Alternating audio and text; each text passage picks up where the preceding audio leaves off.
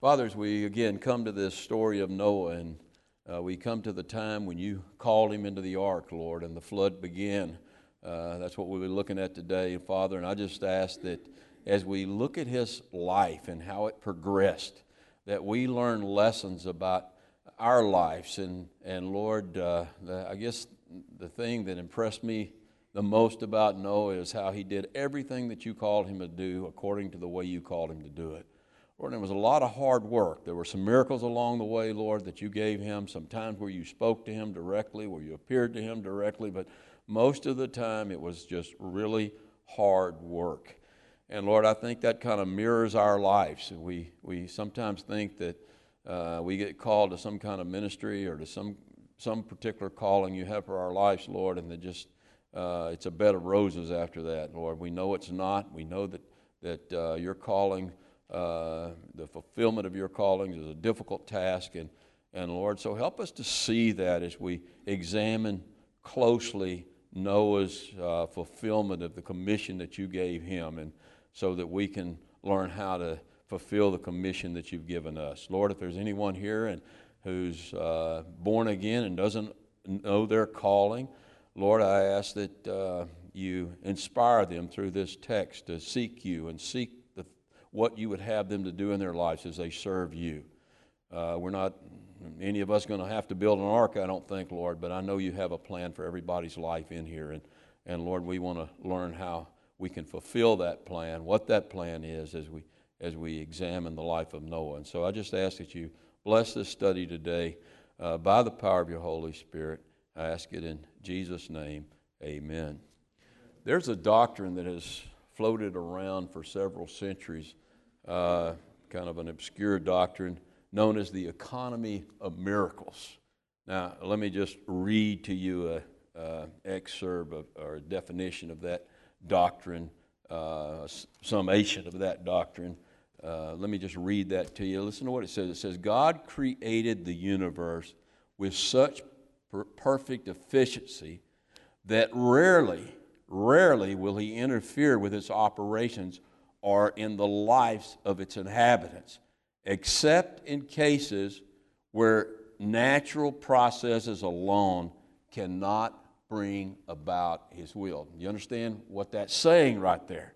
In other words, God's use of miracles is limited, uh, not because his power is limited, but because that's the way he chooses to work in this world uh, and to get his will done. Another way of putting it is that God's normal way of doing things is not a bunch of visible miracles. His normal way of doing things is using ordinary people to do hard work to get His will done, using the natural processes of, of life. Now, the deist and the cessationist love this doctrine.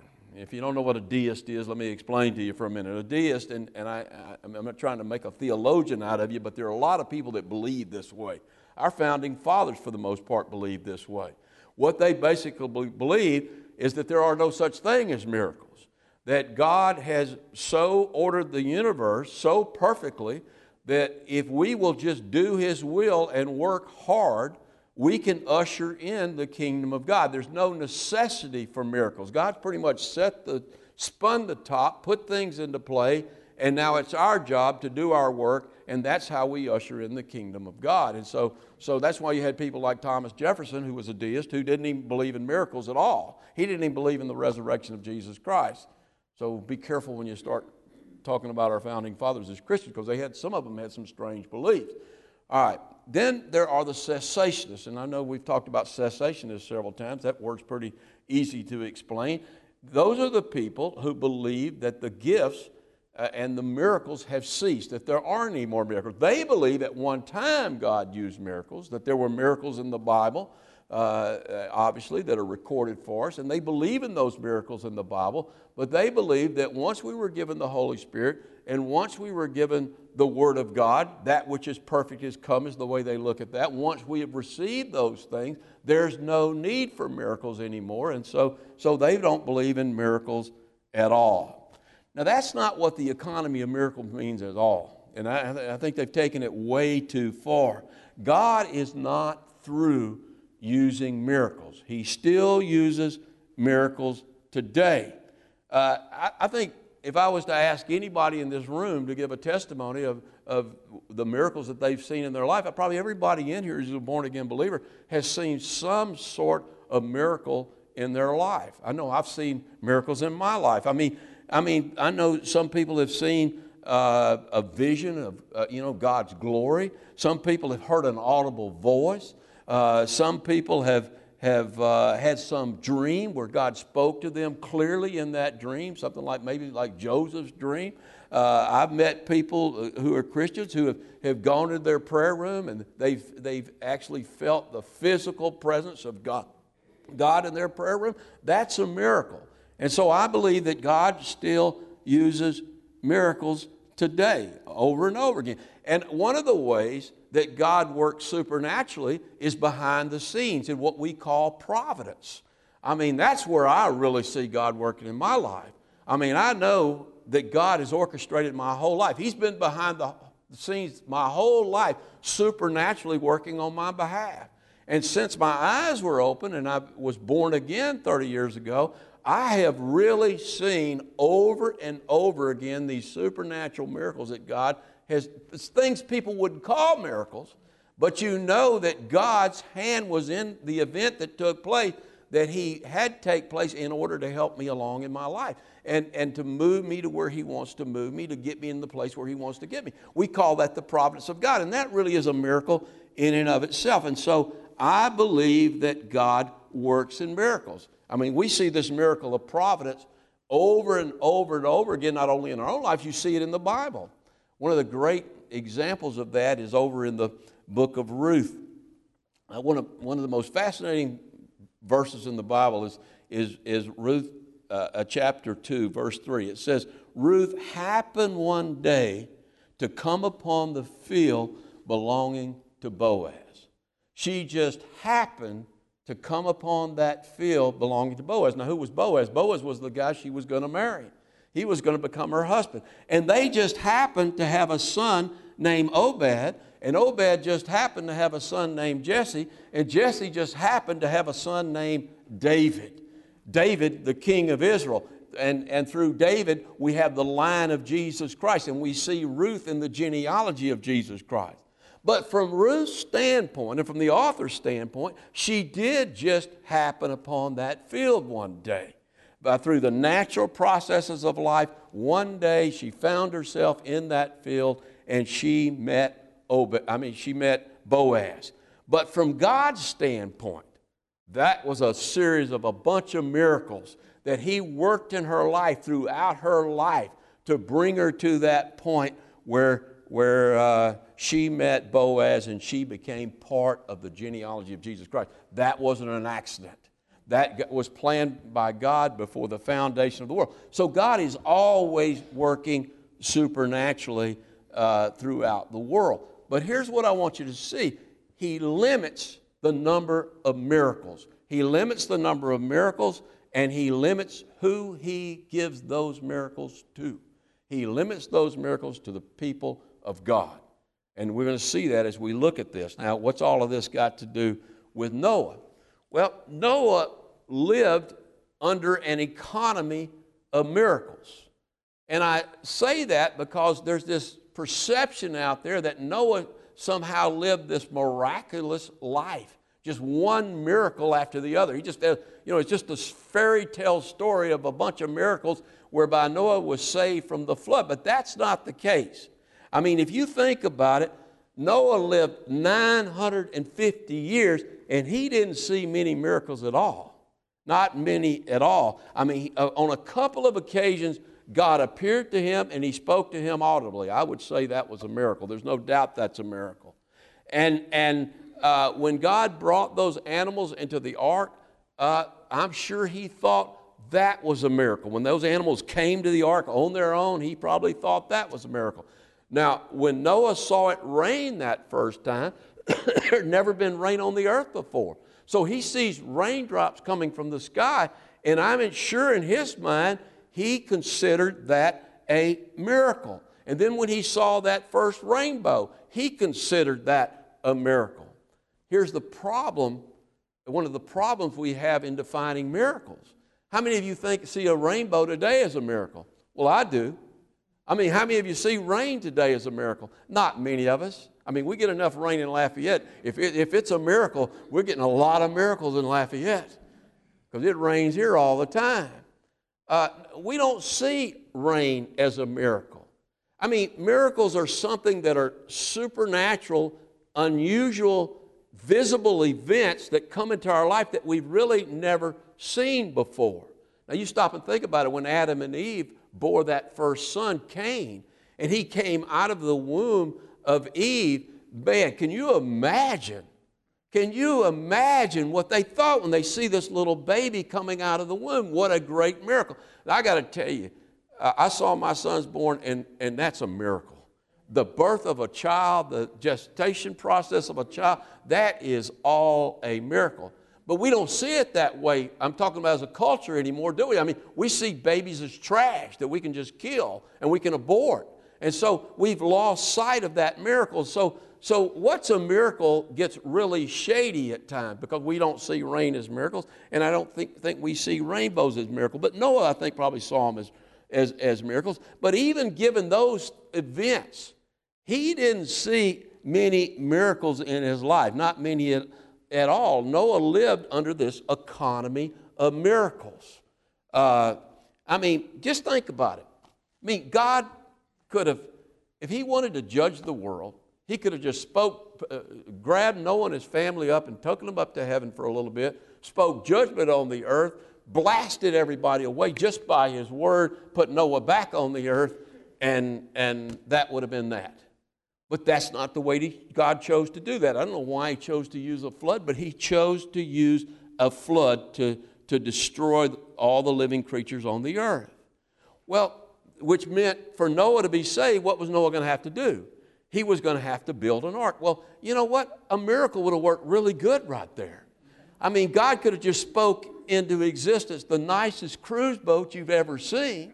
I mean, it would have been much nicer than what Noah built and bigger, however big God wanted to make it, and, and smooth sailing. And I mean, He could have done, made it just as easy as He wanted to do and, and, and save Noah a lot of hard work. But He didn't do that. You know what? He didn't even provide Noah the hammers and the nails and the wood to build the ark. Now, you could say He provided all of that through the natural resources that were on this earth, but what, is that a miracle? No. That's the natural processes taking place. You know, you stop and think about it. I thought about this when I was preparing this message.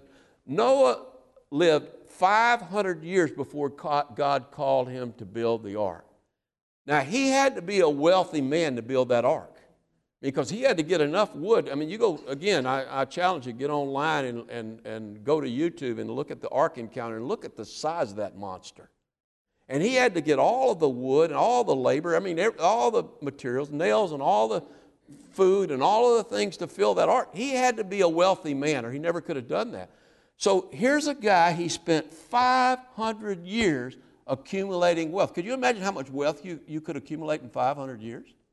I mean, if you were a, a strong, godly person and you, you lived the, frugally the way you live now and and you had 500 years to accumulate your wealth, you would be a very wealthy person if you lived like that for five. Some of you would just go worse, worse, worse. Not some of you, some people would. But, but, but things should, you should be able to accumulate a, accumulate a lot of wealth over 500 years. And I believe Noah did. Why did he accumulate it? He accumulated it, he didn't know it at the time. I mean, I'm sure after 500 years he was thinking, kids, we, we can go to the Bahamas for a while. I mean, we, we can go to Hawaii. I mean, we can do anything we want. We build the biggest house we want to build. I mean, we're set. We're set for the next 450 years of my life. We're set. I mean, that's how long he lived after that.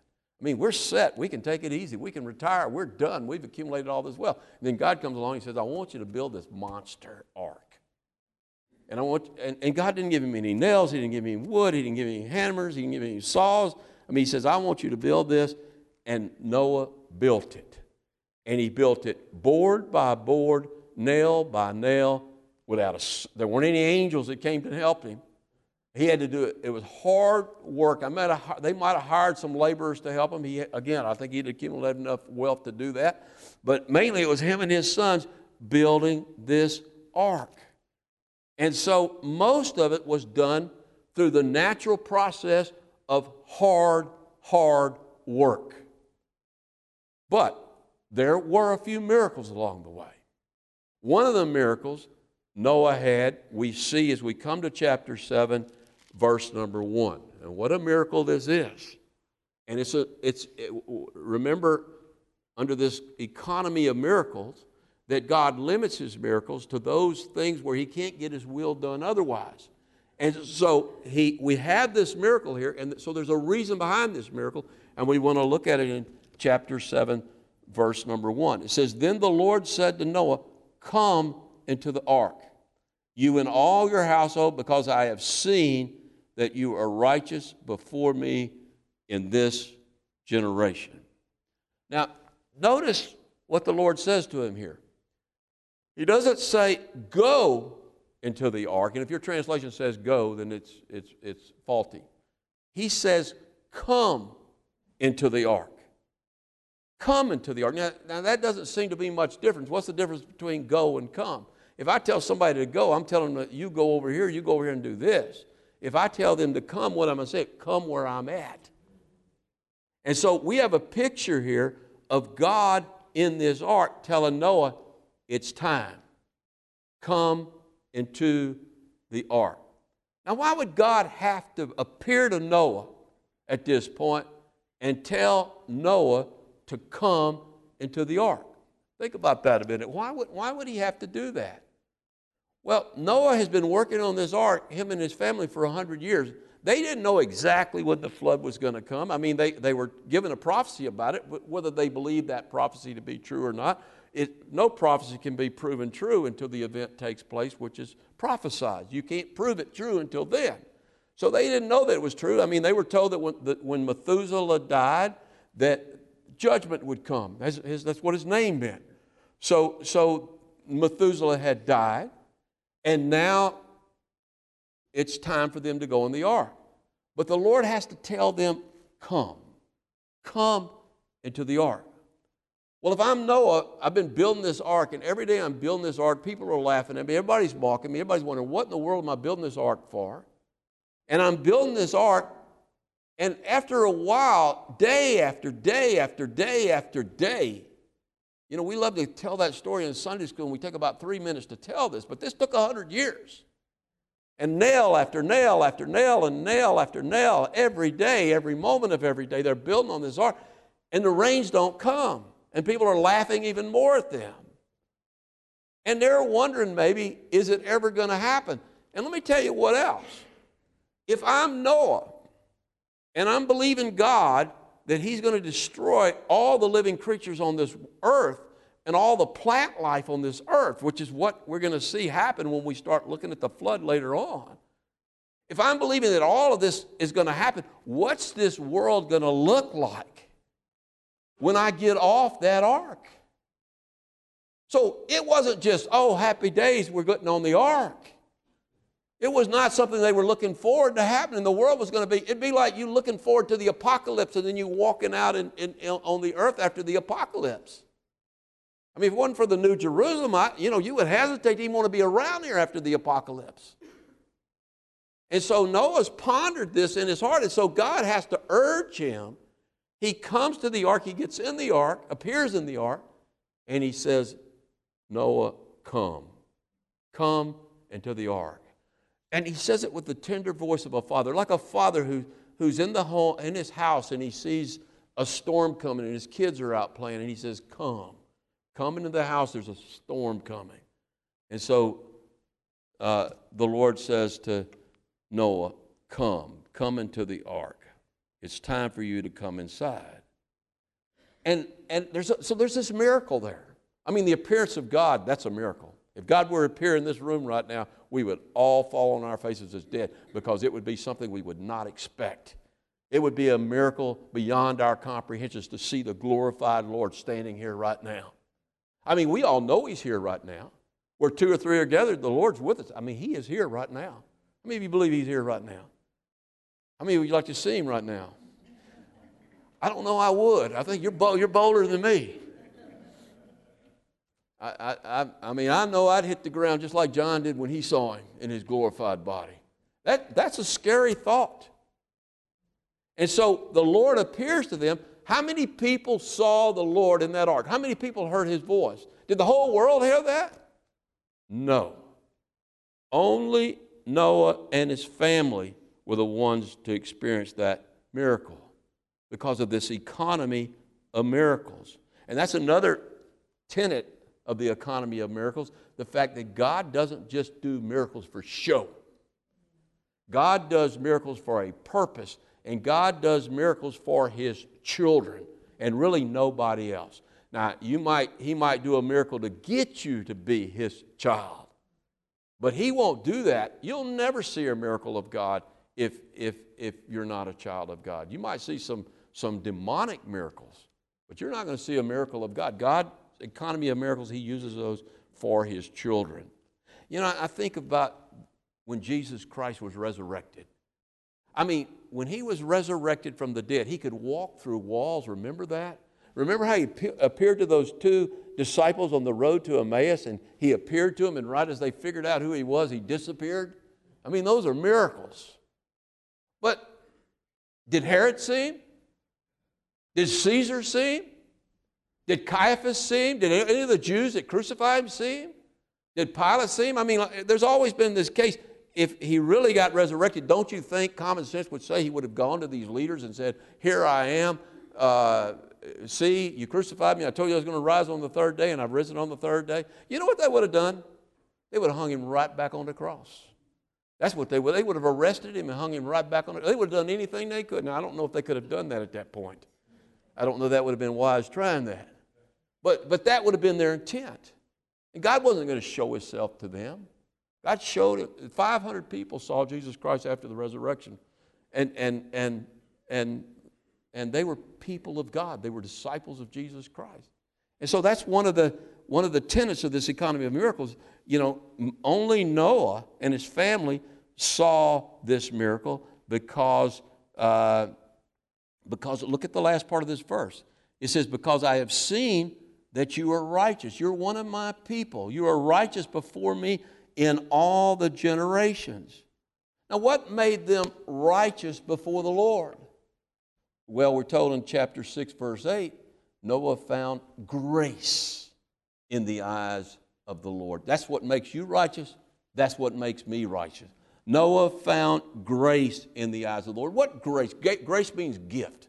What gift did Noah receive from the Lord. You know what he received? His faith. His faith. Well, wait a minute. Didn't his faith have works? Yes, certainly.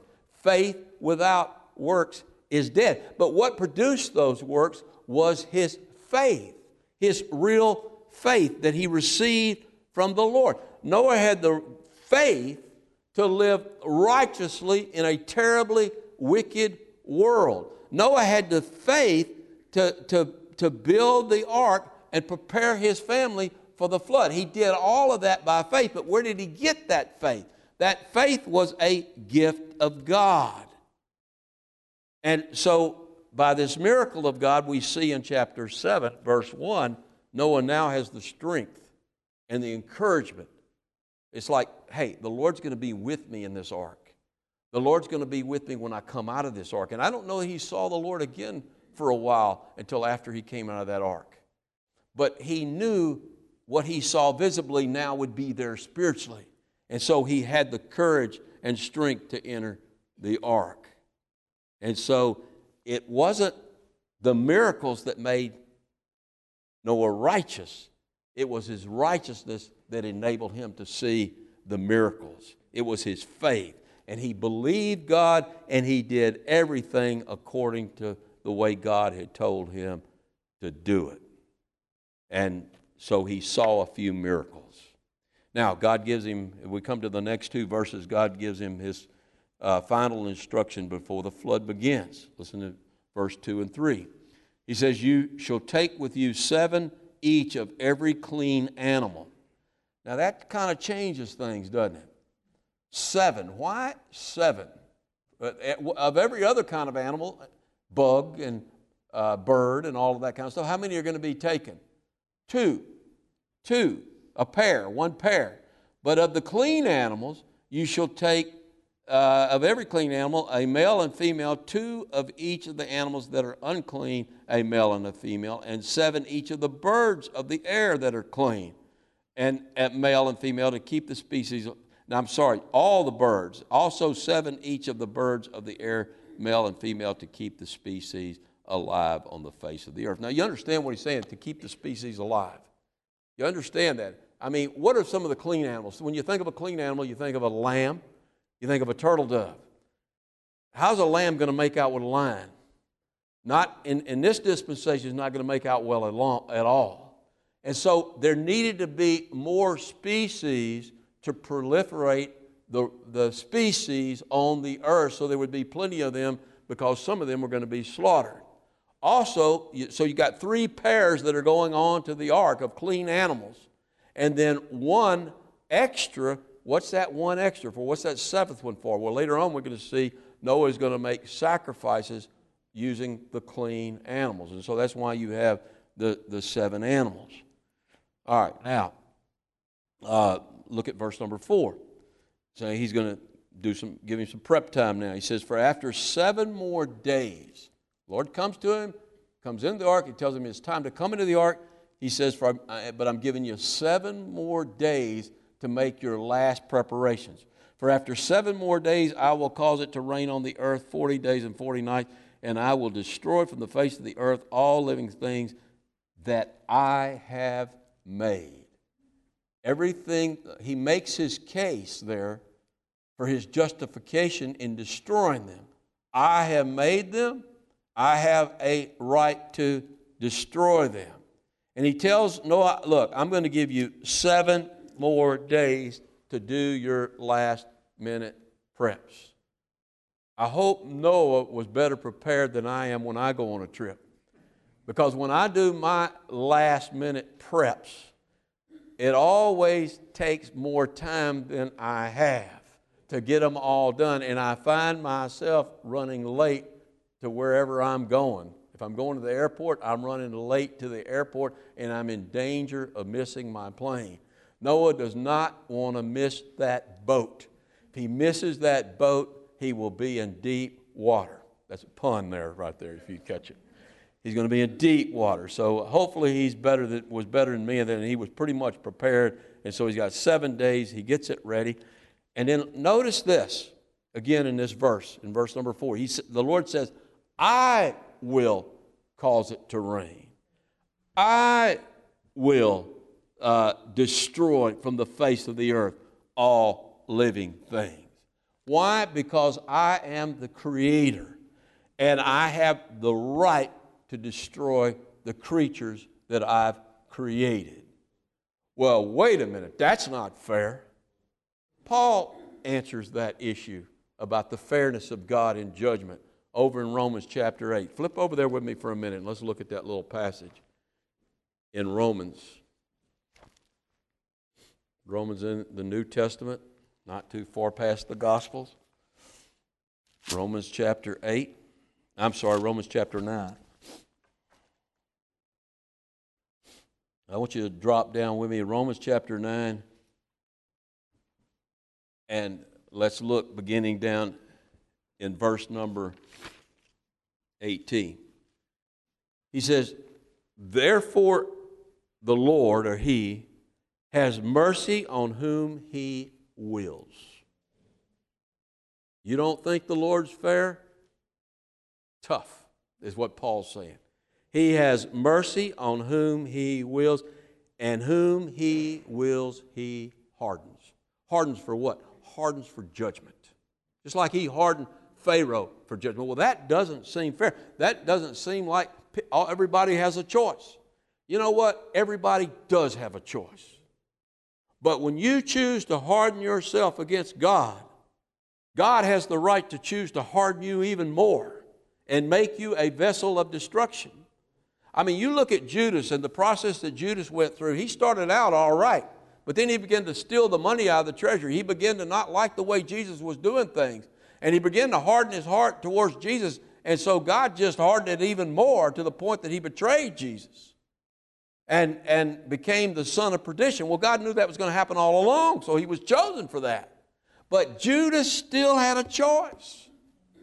And so he does harden whom he, he, whom he wills, he hardens. Well, you say to me, that's not fair. Why does he still find fault with me if I don't really have a choice? No, you got a choice. Everybody has a choice. What he's saying here, even if God doesn't give you a choice, it's still fair because he's God. That's the point that he's making. But indeed, O oh man, who are you to reply against God?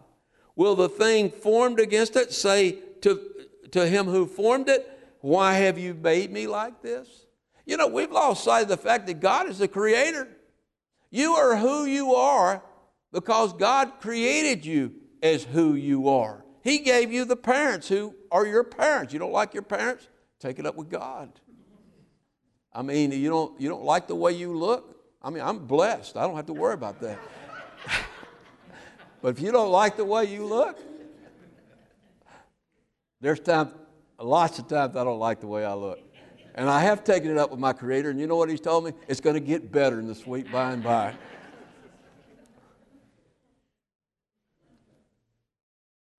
he, he, sa- he says, Does not the potter verse 21 have the power over the clay from the same lump eh, to make one vessel for honor and another for dishonor? What, what if God wanting to, now here's where it gets really tricky here. He says, What if God wanting to show his wrath and to make his power known just made a bunch of vessels so that he could ha- have joy in destroying them? That's not what it says there, does it? It says that he endured with long suffering. God wishes that none should perish, that all should come to eternal life. But He gives people a choice. He creates us all with a choice. He knows those who are His when He creates us. But anybody can be His, anybody can come. But nobody can come unless the Father draws them. So He doesn't have to draw anybody if He doesn't want to. But he suffers long. He wishes that none should perish. He wishes that everybody would make the choice and come to him as, as their Savior for salvation. uh, and, and so it says, He endured with much long suffering the vessels of wrath prepared for destruction. They were created to be destroyed. That's true of the whole human race. We were created, all of us are born in this world to die, and then comes the judgment. And everybody who's born into this world comes into this world. I mean, as sweet as my little grandson is, and, and, and he might be the one exception, uh, we all come, I'm joking, we come in here under the wrath of God. And the only way that can be changed is by raising kids up in the Lord to where they receive Jesus Christ in a real way as their Savior. And if they don't, they're not going to be saved. They're going to be vessels of dishonor, they're going to be vessels of wrath. I mean, just think about it. When, when God created Adam and Eve, He knew, He knew when He created them, they were going to sin. But not only did He know they were going to sin, they were going to have children that sinned. They were going to have children like Cain that just totally hated him and would rebel against him, and they would be vessels of wrath. But he created them anyway. Vessels of wrath that would be fodder for the judgment fires. God created them this way. Well, that's not fair. Tough. He's God, you're not. That's the way He created them. They made a choice. And then it, when you make a choice, your children normally follow that choice. And so things got worse and worse and worse. And, and, uh, but he created Adam and Eve anyway. And he let them have those children anyway. Why? Because he foreknew that there would be some of those children who would be vessels of honor. Not many, but some. Men like Abel and Seth and Enoch and Noah. And so he suffered long I mean, God didn't have to put up with mankind for 1,656 years before the flood. He didn't have to do that at all.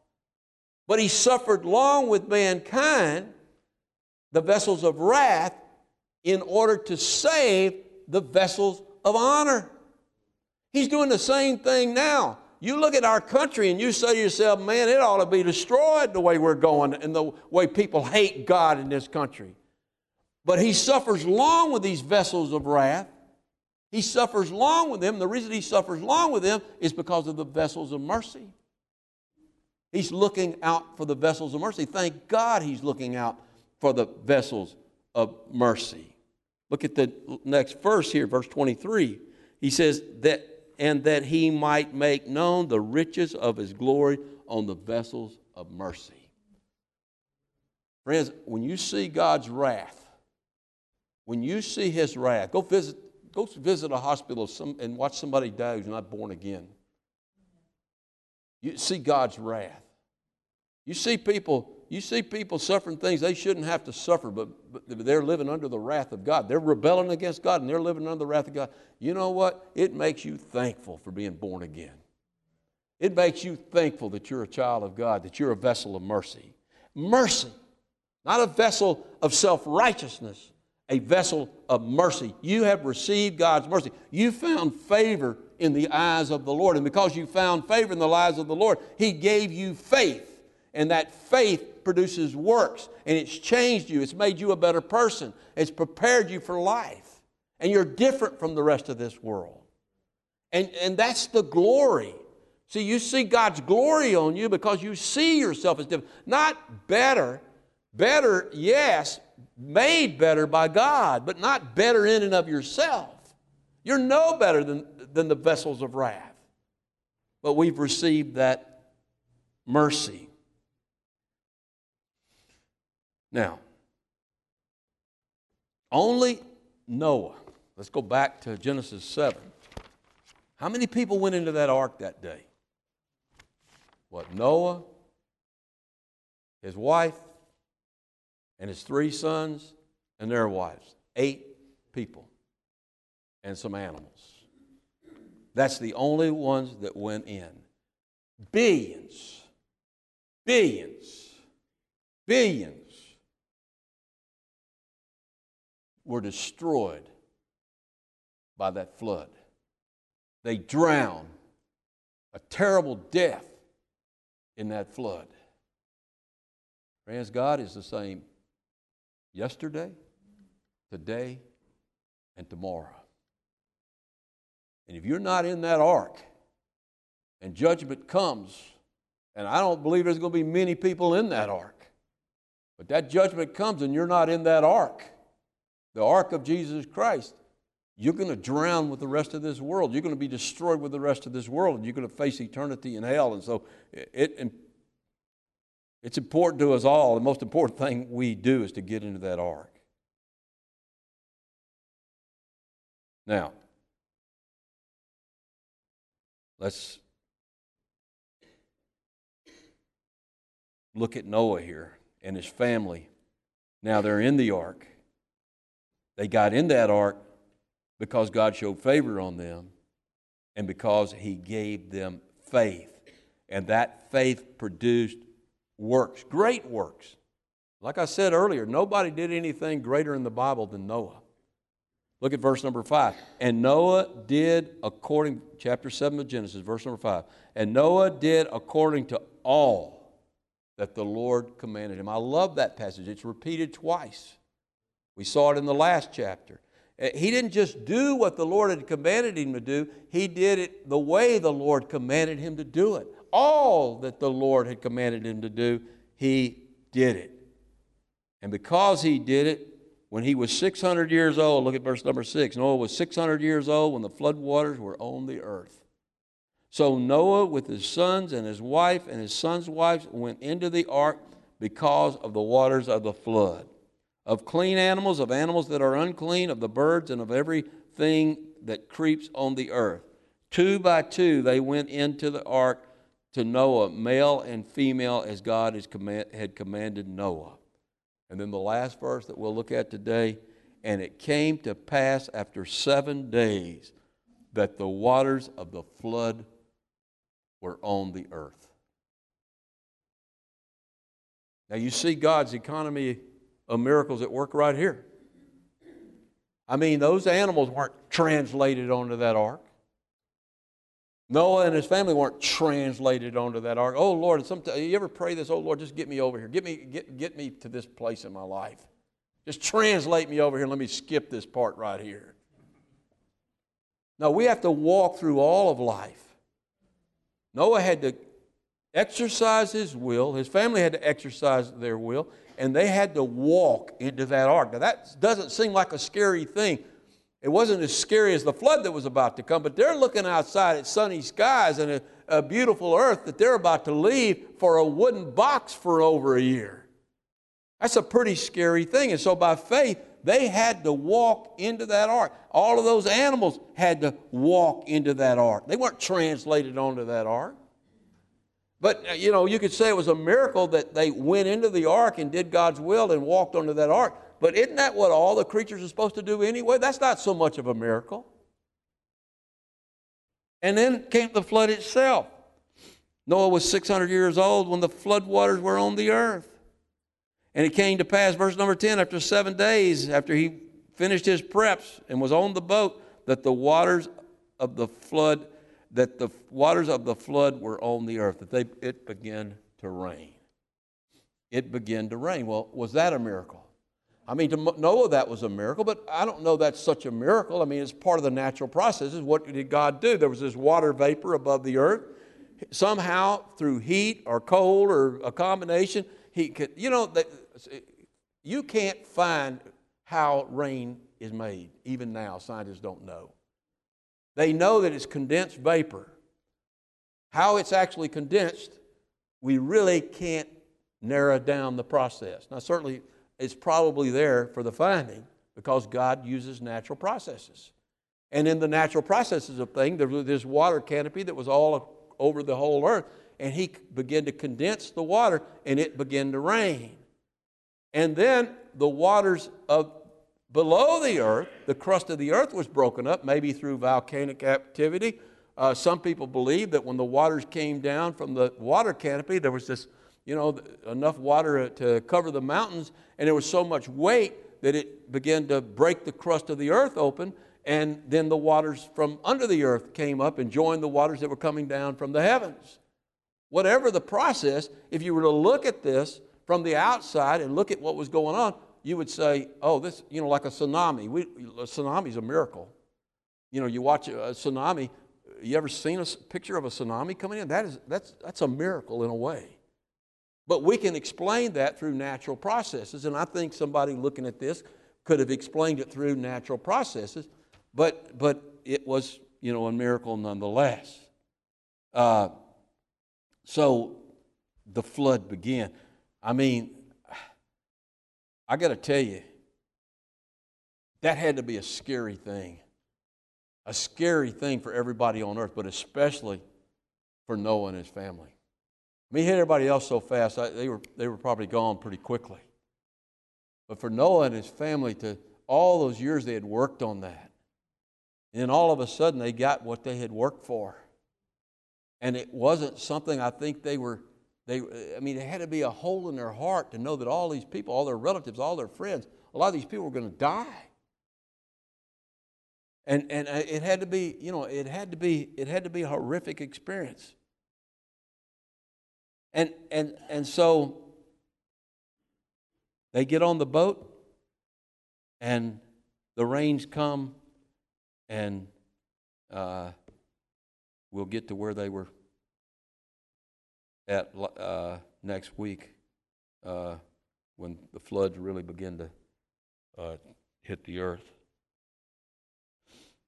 Now, here's what I want you to see as we finish this up, because there's a great application here for all of us. Yeah, Noah saw a few miracles. I mean, he saw, he heard God's voice, he saw the living Lord. Uh, you could say he saw a rainbow and he saw the rain, and maybe that was a miracle. He saw the animals get on the ark. But those, you know, you could explain through natural processes. But, but, but most of what Noah did, he did through hard work. What Noah had to do is what we have to do as Paul tells us in 2 Corinthians 5 7, we're to walk by faith and not by sight. I'm going to tell you what, there's a movement in the church right now that seems to want to contradict that precept that we're to have miracles, we're to walk by miracles and not by faith. You just empty your faith at the door because we're going to show you the supernatural show here at our church here today. And that's the way a lot of people see the, the, the, way church should be as some kind of supernatural show. Now, I'm not a deist, I'm not a cessationist. I certainly believe that God works in miracles today, every bit as much as He worked in miracles in Noah's day. But he didn't, Noah didn't see many, see many miracles.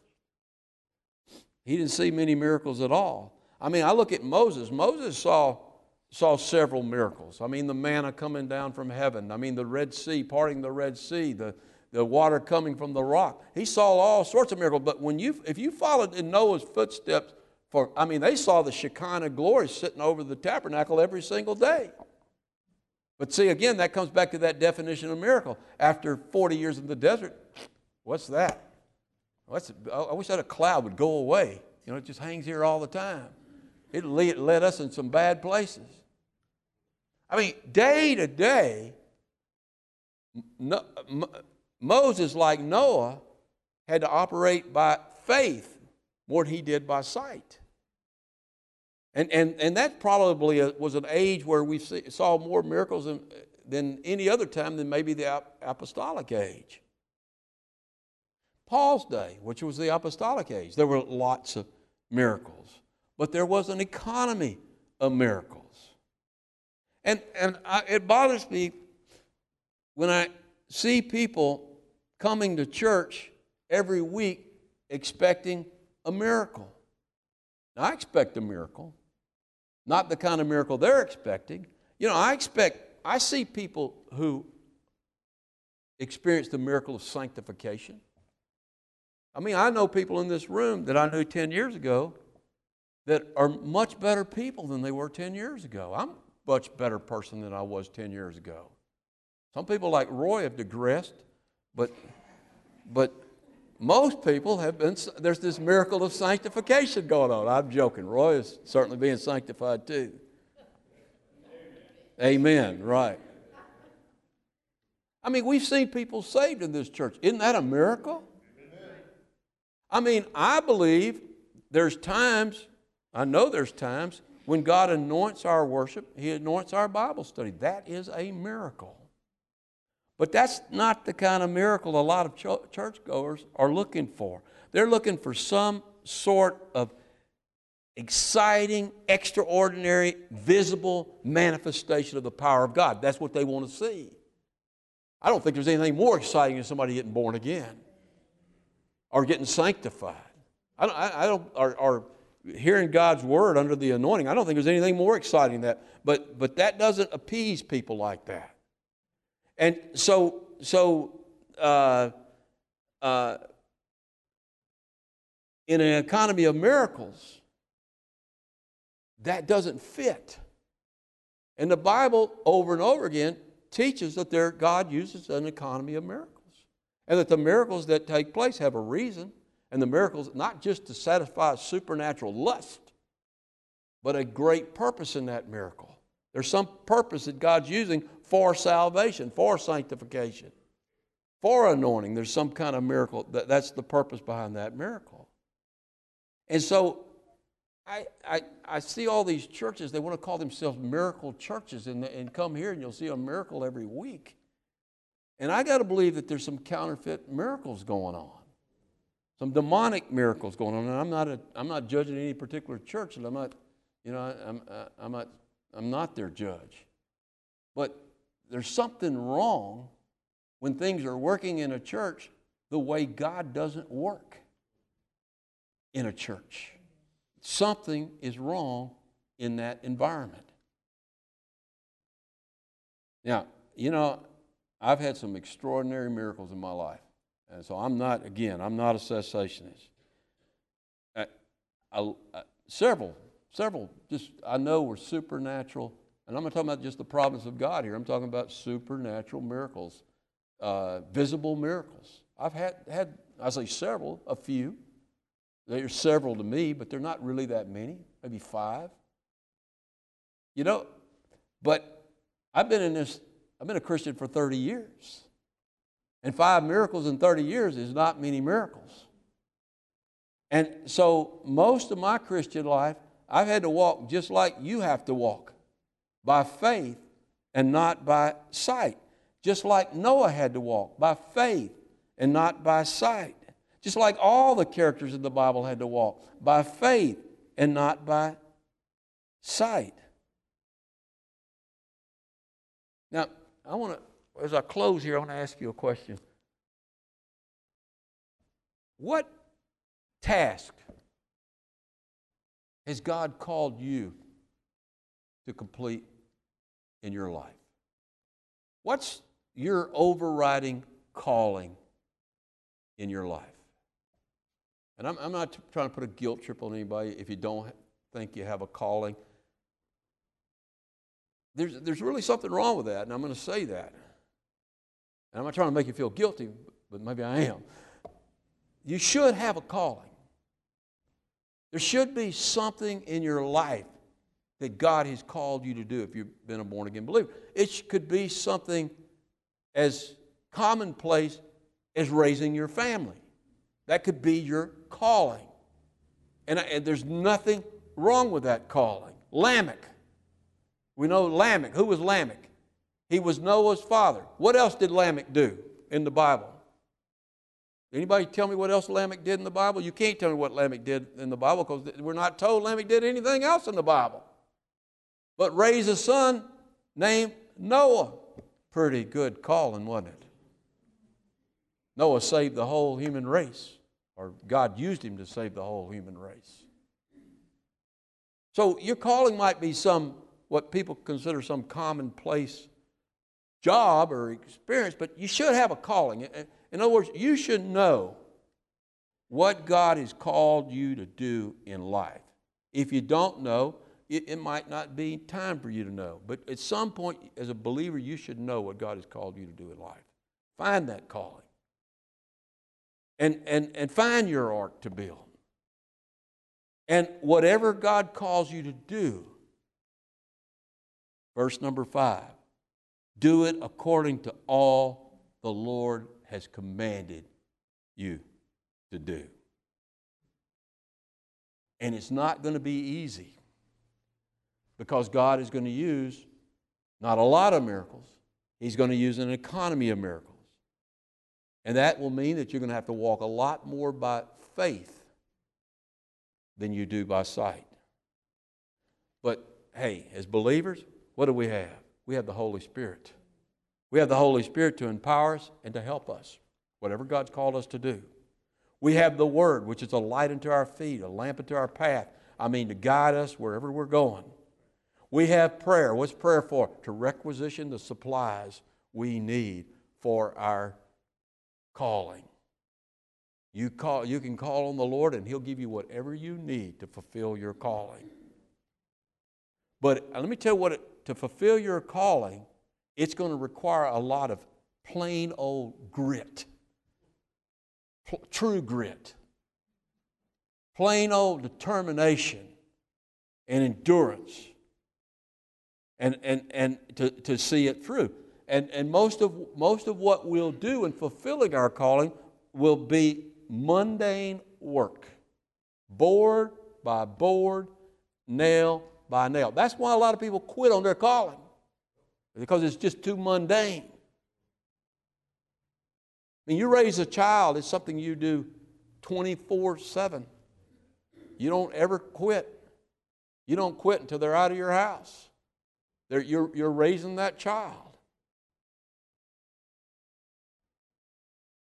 But just because there's an economy of miracles doesn't mean you won't see a miracle along the way. I mean, a, a, a direct word from God I mean, I mean, sometimes I just beg God, just give me a direct word. Just give me a direct word. Something to encourage me to keep going. You remember Paul when he was he was he had gone to Jerusalem and they had beaten him and he was he was he they had accused him of bringing Gentiles into the temple and they had beaten him the whole crowd mob had beaten him up and they had arrested him and they had thrown him into jail and put him in chains. I mean, golly, the guy had to be discouraged at that point. He had to be really discouraged. You remember what happened that night in prison? The Lord Himself appeared to him and He told Paul, He said, Be of good cheer. Say what? Be of good cheer, Paul. For you, for as you have testified for me in Jerusalem today, so you also must bear witness in Rome. You're not going to die. You're not going to, you're, you're going to go to Rome. And I'm, man, I would have been thinking, oh, wow, I'm getting out of jail tomorrow and I'm going to get a ticket to Rome and, and I'm going to go before Caesar and they're going to be waving, you know, having crowds there and they're going to listen to me and everything's going to be hunky dory. But, but uh, that's not the way it worked, did it? I mean, Paul needed an encouraging word, and so he got a miracle. But how many days did Paul spend in jail during his life? I mean, he spent a good months and months and months and months and years in jail. And one time Jesus appears to him. There's an economy of miracles. But I think what kept Paul going is the same thing that keeps me going. And it will keep you going as you fulfill your calling. And that's keeping your eyes open and your ears open for the providence of God. And you will see God working in your life if you're in His will, doing His will. You'll see that over and over and over again, and it will encourage you. And when you finish whatever God has called you to do, according to all He has commanded you to do, then you will hear Him say, Come into the ark. Come into Jesus Christ. Come into the joy of heaven that was prepared for you before the foundation of the world. All of this is serious business. Time is short. Find your calling. Get busy doing your calling. And expect it to be a lot of hard work. Let's go to the Lord in prayer. Father, we just thank you for your willingness to, to use your children in your work on this earth just as you used Noah, one man, Lord, to build a giant ark to save the human race.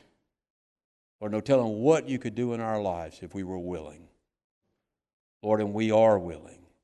And so we ask you, Lord, to just, just call us. If we've been called, encourage us, Lord, and then give us the strength to do what you've called us to do. Sometimes along the way, Lord, we'll have that supernatural experience. But Lord, even when we don't have those experiences, we can look at our lives and the things that are taking place in our lives and know that you're with us every single minute of every single day. Father, we just thank you for the privilege that we have to know you and to know Jesus Christ. It's in his precious name that I pray. Amen.